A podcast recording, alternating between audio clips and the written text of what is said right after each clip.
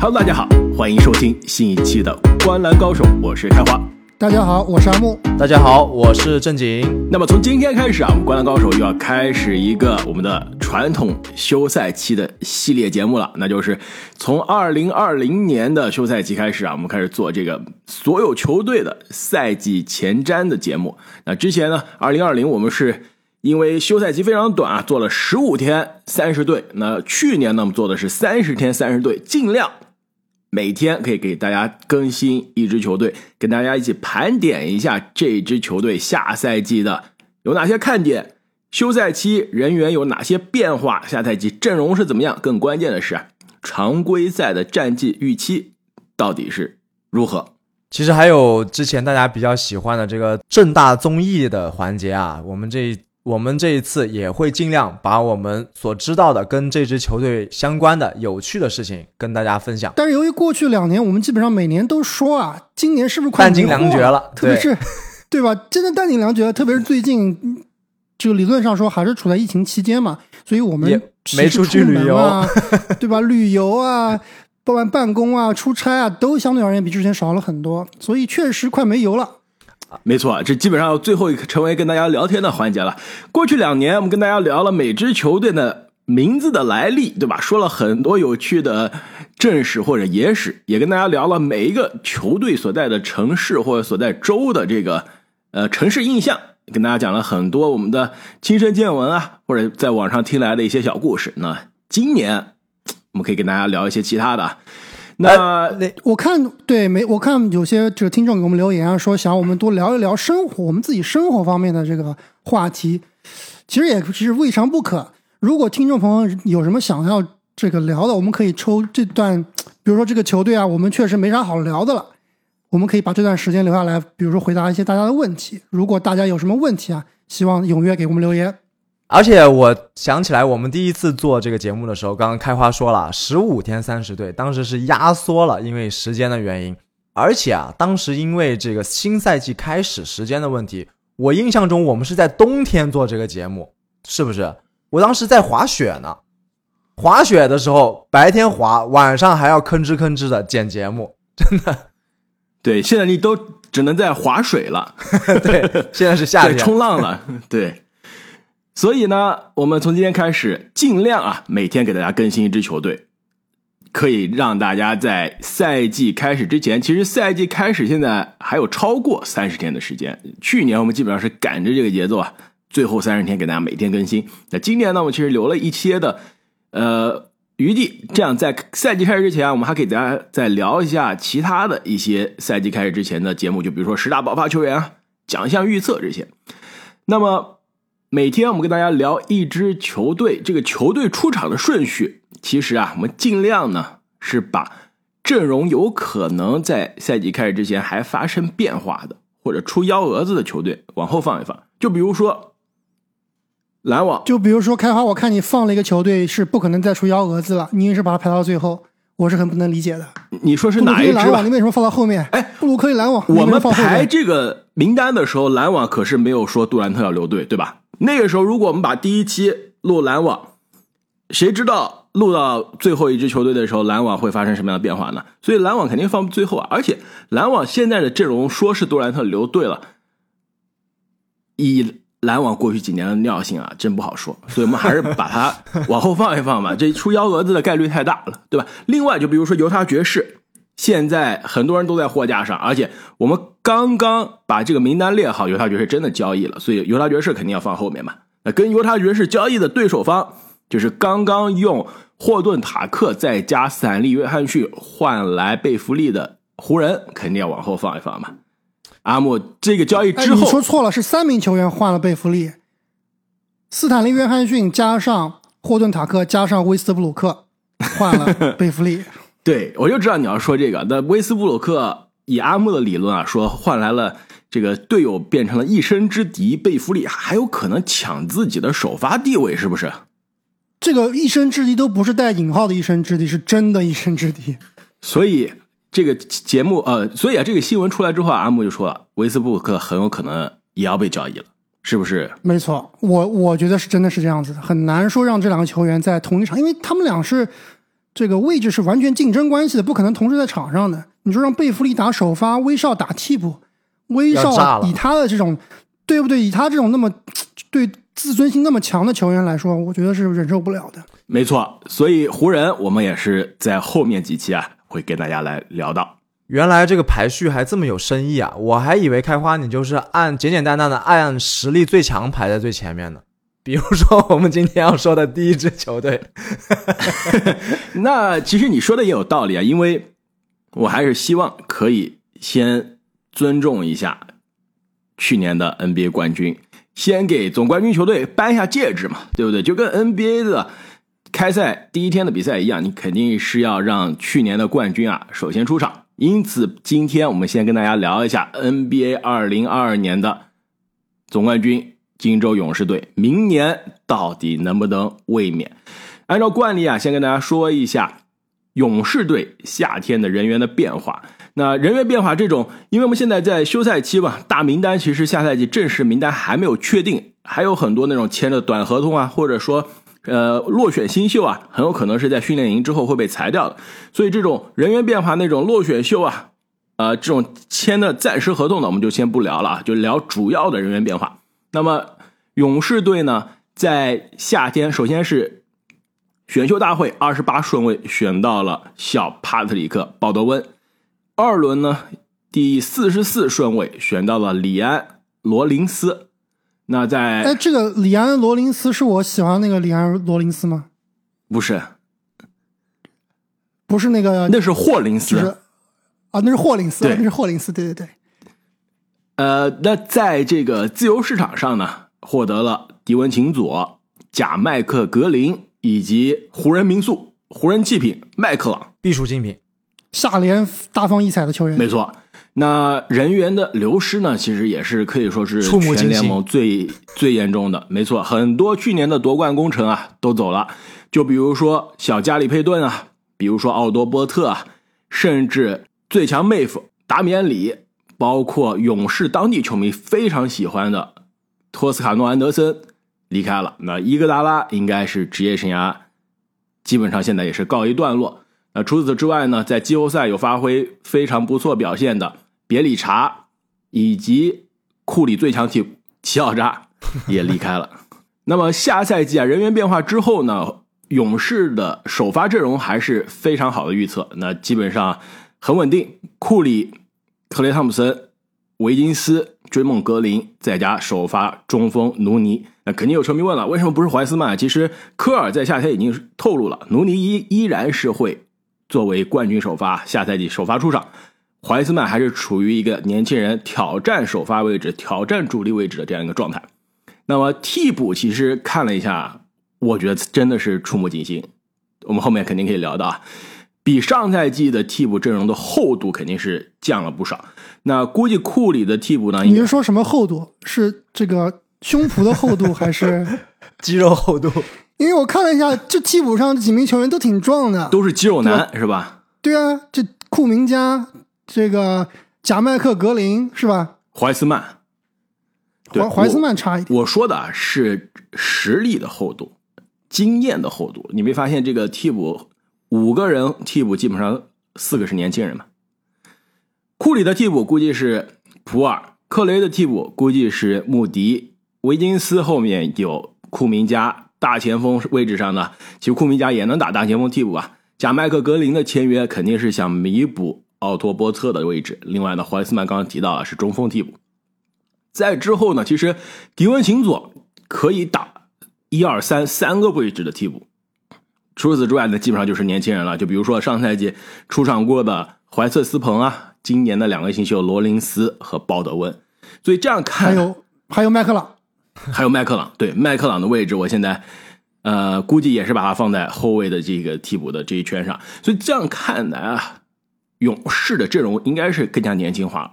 去年很多争冠的老将离开了，那穆迪、库明加，包括怀斯曼这些年轻人作为替补轮换上位的机会来了。那再跟大家看一下拉斯维加斯对于勇士啊下赛季的战绩的预期。呃，还是跟大家解释一下为什么要看这个，因为现在我们要谈一个球队下赛季战绩好还是不好，你必须有个基线嘛。那拉斯维加斯虽然对吧，它是出于其他目的 定的这个市场预期啊，但是相对还是比较准的，因为他给每一支球队但是这个目的是非常纯正的目的，是 啊，吧？而且是资本它是非常有效的，是吧？这样它这个数字其实相对来说还是比较靠谱的，而且非常合理的，而且比专家的评比应该是比专家的那些排名要靠要靠谱多了。而且它这个方法论非常的统一啊，所有球队它都用同样的方法论、同样的模型啊跑出来的，所以其实主观的意向稍微少一些啊。那拉斯维加斯现在认为呢，勇士下赛季常规赛是可以赢五十二点五场，那这样在西部啊所有的球队中应该排名差不多第三的位置。呃，按照惯例，要不我们来先聊一下这个五十二点五场，你们觉得多了还是少？在我这里，我觉得挺合理的。我给勇士下赛季的战绩就是赢五十三场比赛，但是我觉得五十三场在下赛季竞争非常激激烈的西部啊，应该是有机会排到西部第二的。所以我这里是五十三胜，最后排名西部第二。呃，我觉得是胜场数有所低估，但是排名基本上是第三名。我预计勇士下赛季会赢五十四场，但是呢，排名西部第三。正经居然非常的保守啊！我跟你的看法基本上是一样的，西部第三，五十三或者五十四场。其实按照一个总冠军来说啊，卫冕的赛季五十三、五十四场都有点少了，比大家印象中有点少。但是勇士下赛季我估估计啊，常规赛第一竞争非常激烈，西部我们后面聊到啊，很多球队都有机会冲击西部的第一。那头部的大家战绩可能都不会绝对值很高啊。第二点呢，就是勇士估计是悠着打的，老将轮休，年轻人更多练兵的机会，不用去追求特别高的常规赛的战绩，所以六十胜什么的不是不可能，但是勇士没必要。别想了，六十胜。而且刚刚重要最重要的原因，刚刚已经说了，就是这个阵容损失惨重啊，而且全是流失的是最重要的锋线，所以下个赛季真的你常规赛必须要寄希望于这个年轻人了。嗯，我们去，我其实最近看了这个很多国家队在打比赛嘛，库明加其实也代表国家队去打比赛，但是其实表现非常一般。呃，而且我觉得上个赛季表现优秀的普尔啊，下个赛季应该会遭到更多的针对。但是呢，也有好的一面，就是汤普森发挥肯定会更好，而且出场数肯定比上个赛季要更多。穆迪应该也会表现得更好。刚刚开花也说了，这个迪文琴佐作为第三控卫或者是一个防守的这种小侧翼，其实是其实可以部分承担上赛季小手铐佩顿的角色，所以有好也有不好。呃，但是常规赛应该是会悠着打，而且更多的寄希望于年轻人。对，其实这就是我对于下赛季勇士啊，特别是在常规赛的一个看点之一啊，就是从阵容上来看，确实是需要到了这个新老交替的时候了，到更替的时，确实要到这个新老更替的时候了。倒不是说要老人退位啊，其实更多的是让在这个常规赛里面给新人多锻炼的机会，因为毕竟刚刚两位都提到了，阵容的深度上是有所减少的，对于这某些。在季后赛里面非常重要的角色啊，其实没有留下来，还是非常可惜。但在常规赛呢就必须要花更多的时间啊，去培养新人。一是可以想想看的，一是可以通过常规赛锻炼新人，看能不能在季后赛能够为有所用。那另外一点呢，就是其实勇士他的这班首发班底啊，除了维金斯、卢尼以外，另外三名冠军功臣，这个名人堂的三名球员。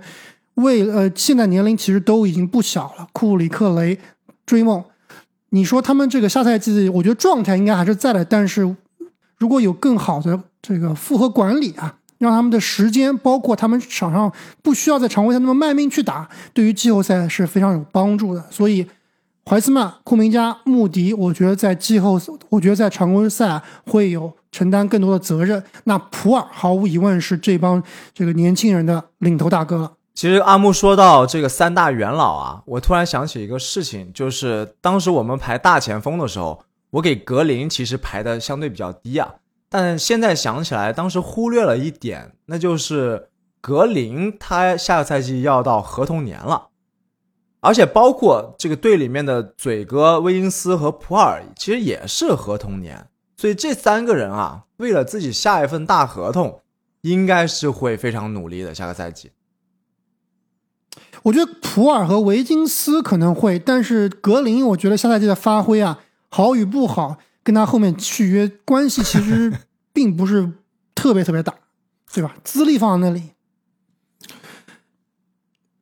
其实刚刚两位都提到啊，勇士的下赛季看点之一就是年轻人能不能上位，更重要的是年轻人能不能接过去年这些发挥可以说是超出大家预期的老将的角色。我看了一下勇士去年常规赛啊，高阶数据正负值球队排名前六的人，那第一库里不用说了，其实从第二到第五，五呃从第二到第六啊，五个人有四个下赛季都不在了，排名第二的是加里佩顿。排名第三，追梦还在啊。第四，波特；第五，伊戈达拉；第六，别里沙，下赛季都离开了。所以这几位老将的位置，年轻人肯定一上来没办法顶上来。但是通过常规赛的磨练啊，在季后赛能顶上来才是更加关键的。而且，其实勇士的现在这几个年轻人，其实更重要的，我更好奇的是两位去年的新秀，因为普尔。在去年季后赛，其实已经证明自己了，可以是联盟现在以他的水平就是超级第六人的水平。未来如果无论是留队啊，还是去其他的球队作为一个首发，也是可以打得非常不错。但是穆迪和库明加的身上啊，依然是有很多的未知数。那就比如说最近在风口浪尖的库明加，是吧？美国洋裔史蒂芬 A 史密斯这周是刚刚在节目中啊。爆了料，说勇士的管理层内线是吧？他的这个联络人给他透露风声啊，说勇士从上到下都有点担心，说库明加场外的问题啊，不好好训练啊，在浪费自己的天赋。所以，正经，这个有没有让你有些担心？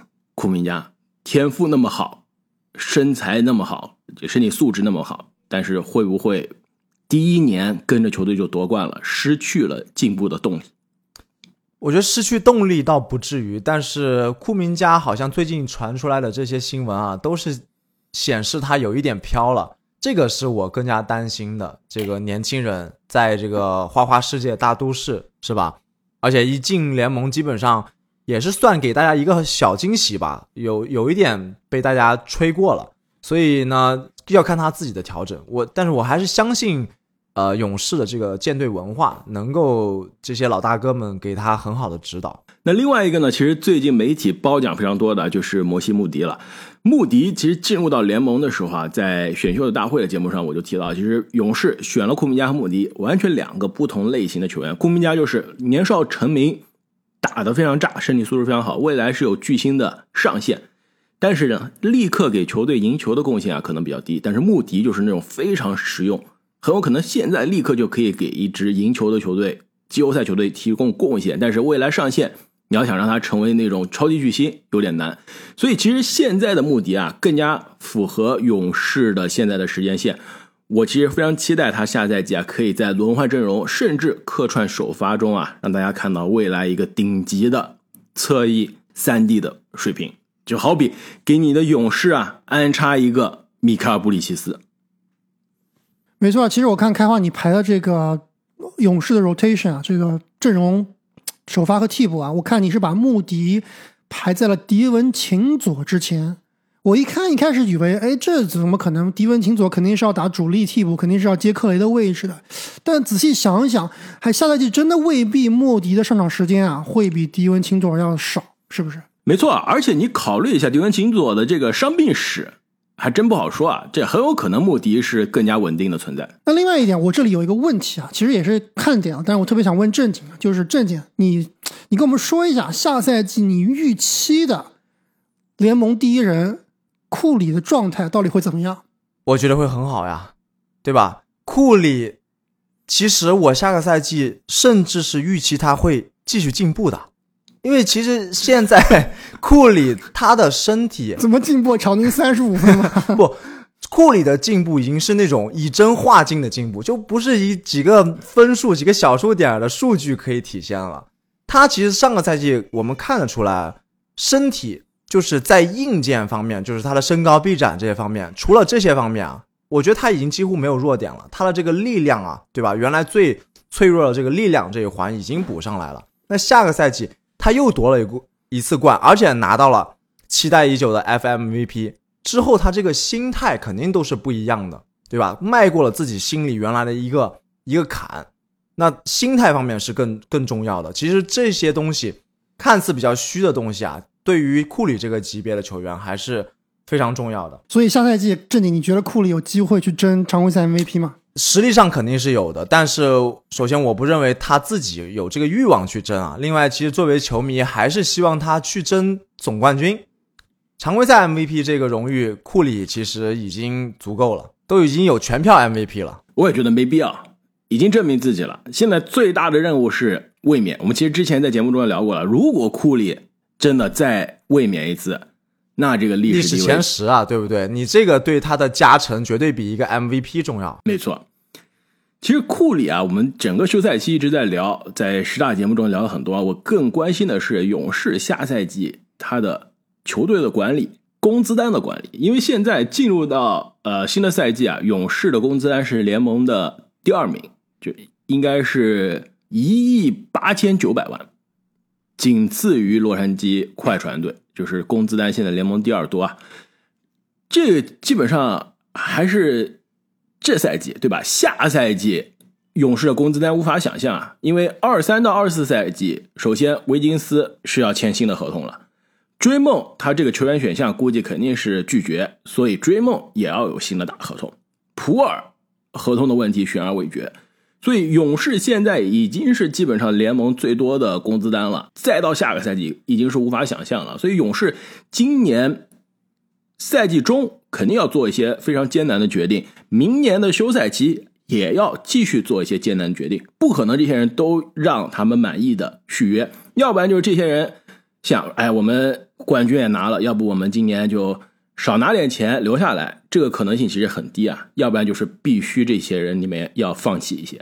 对，而且老板拉克布已经给了硬线了，就是总的加起来不能超过四个亿，是吧？就是大家凑吧凑吧，看看留谁呗，没办法了。最后我这边还有一个看点，其实我去翻了一下去年的笔记，去年我给勇士的这个赛季前的展望就是说，尽量冲上半区，而且呢，尽量在季后赛不要提前遇到。体系比较完善的太阳、爵士以及三巨头湖人，那么上个赛季啊，勇士果然是完美的执行了我的计划。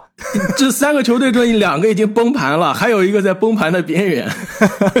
这体系完备，这已经是被毒奶毒毒的挂了，被我毒死了，真的。那今年呢，我继续给一个寄语啊，就是尽量。保住上半区，对吧？肯定是上半区的实力了。但去年我们看起来他是可能是下半区的实力，是吧？那么让灰熊、独行侠、鹈鹕啊这些精壮的小伙子们去消耗，哇，又独三个球队，消耗其他竞争对手。你这太狠了！哎，那我问你一下，郑简，这个我估计啊，你是希望勇士最后是拿第二、第三，对吧？第一确实还是。不是那么稳，第二、第三应该比较的合理，比较能够让你满意。那你第一轮的对手，如果是按你今年自己排的这个排名的话，你比较想挑谁？森林狼你挑不到，我我先跟你说啊，为什么挑不到？你肯定想挑，不可以不可以挑森林狼，我挑的就是森林狼啊，不可以挑森林狼作弊不能挑，不挑森林狼，我估计大概率就是，哎呀，这样暴露我的排名了，是不是？对对，但我们不说排名吧，你想挑谁吧？我说森林狼不可以挑，第二你想挑谁？湖人，湖人进不去啊。鹈鹕，鹈鹕，鹈鹕，湖人。其实其实最想挑的是开拓者，还不如挑湖人，还不如挑湖人。对。那么下赛季的金州勇士啊，肯定所有的。精力都会放在卫冕上面了，所以常规赛说实话看点呢不一定特别多。我更期待是让年轻人有机会，让大家看一看年轻人的成长。那其实之前几年啊，每次聊到勇士，我们当时是，尤其是我啊，都觉得勇士应该是把手上年轻资产去交易了，去换来对可以立刻赢球的球员。但是勇士呢，去年真的是在季后赛啊用行动打了我们的脸。那我不交易不变现。还能夺冠，那这样现在其实这个时间线是非常好的，就是我夺了冠，完成了目标，克雷也回来了，我年轻人一个都没少。那即使明年没有卫冕成功，明年有球员这自由市场走掉了，我还有年轻人可以培养提拔上来。这其实之前阿木有个理论嘛，希望这一代的勇士就跟当年马刺的王朝跟地一样，对吧？就是邓肯、帕克、吉诺比利的 GDP 时代走了，我后面有卡哇伊这个时代又顶上来，他没有空窗期，对吧？没错。所以勇士这一点的成功啊，其实远远超过他单个的一个冠军的。就比如说，比如说当年签了杜兰特拿的那冠军，其实是说实话是更有持续性的。那说完了勇士队下个赛季的这个展望啊，其实我们又回到了这个有趣的环节，是吧？呃，就是熟悉我们节目的听众朋友们应该都知道，这次勇士夺冠了之后，我其实是去重游了一次旧金山。正好呢，也去参加了勇士队的夺冠游行。如果想看这些照片啊、视频的朋友们啊，欢迎去参参加到我们的洗米团，到我们这个洗米团的独家动态里面，我有发很多的照片。那其实这一次去旧金山啊，给我一个非常大的感受，就是说这旧金山整个城市啊，它的这个房地产这些各种的价格。在疯狂的上涨，但是呢，其实这座城市的活力啊，在我看来是有一点在消退的。我们之前去年前年的节目说到城市的时候，我有一个观点，就是城市的它的发展啊，其实和球队的兴盛是息息相关的。就比如说当时开花举的一个例子啊，就是这个底特律活塞，对吧？他当时在自己最兴盛的时候，也就是汽车城最鼎盛的时候，现在底特律基本上沦为一座鬼城啊。我们看这个活塞队也是这个不温不火。虽然说现在有了新的年轻人，可能会重现荣光，但在旧金山其实是一样的。旧金山在疫情期间其实是美国几个大的门户城市里面啊表现不那么好的一个，就这种住宅出租啊，整个的情况都不太行，而且就业的活跃就业的活跃度啊和纽约这种大城市比起来也没那么好了。大型的这种办公楼。交易啊出租啊都是陷入了停滞的状态，更多的经济活动啊其实是在往加州的南部转移，而且旧金山本身它的房价当时呃也也很高，就是与之对应的其实就是勇士这支球队啊，其实很多的勇士球迷，尤其是原来甲骨文的那一帮球迷，开始去抱怨旧金山越来越高的球票价格。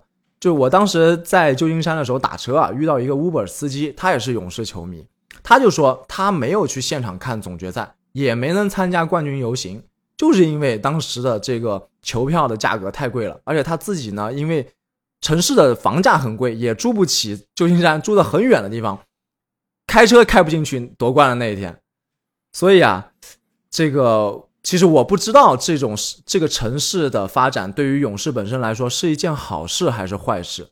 而且像刚刚说到勇士老板拉科布，他是建了为球队建了新的球馆，他有更高的盈利的需需求。勇士队呢也越来越像一支豪门了，但是也有可能啊失去了当初一批草根球迷。对，其实关于旧金山，我们之前几次做三十天三十队的时候啊，都有聊过。其实我当时在可能将近七八年前、十年前的时候，是在旧金山住过一阵。当时真的特别喜欢那个城市，因为整个它的风景啊，它的这个城市构造，因为它是在一个山上面嘛，对吧？一个小坡上，还是很漂亮，非常非常有文艺气息。包括它有很多的科技公司，有很多金融公司，是一个非常有活力的城市。这个感觉老百姓的生活，这个欣欣向荣，感觉老百姓的他幸福指数是很高的。那确实，在过去几年，在疫情之前，其实就已经有点变化。一是他们的这个治安问题，很多很多流浪汉开始占据了城市，然后这个治安也是不如以前。那最近疫情期间，这个零元购其实，在旧金山也是非常的盛行，对吧？就是。这一些哥们儿就就就去抢东西，去超市里抢东西，然后加州的法律就是说，你抢东西不超过几百块钱是不会给你定罪的，所以很多人他就就去抢，那你警察拿没办法，店家拿也没办法，所以这个整个这这个整个这个大环境啊，确实是感觉有点下滑。啊，这你不光是你这个之前冠军游行期间去了加州，其实最近开花他也偷偷去加州玩了一圈，对我在节目中朋友是吧？对，我在节目中都说了，而且我还看了季后赛了。郑经是假球迷，他假勇士球迷，没夺冠就没去，他去参加这个，哎对对对他是拿我的这个叫夺冠果实啊！我可是正儿八经的在打季后赛期间就去支持勇士队了，对吧？一定要干翻灰熊，为森林狼报仇。但是我据我所知，你也是去那边跟当地的一些朋友啊聊了挺多，是吧？是也了解了当时当地朋友的一些生活，要不然你给大家分享分享。我据说好像现在加州那边是越来越内卷啊，这个生活的，刚刚这你也提到了，不光是旧金山这个城市啊，包括整个湾区啊，它的生活成本是非常高的，某种程度来说是比纽约还要高的。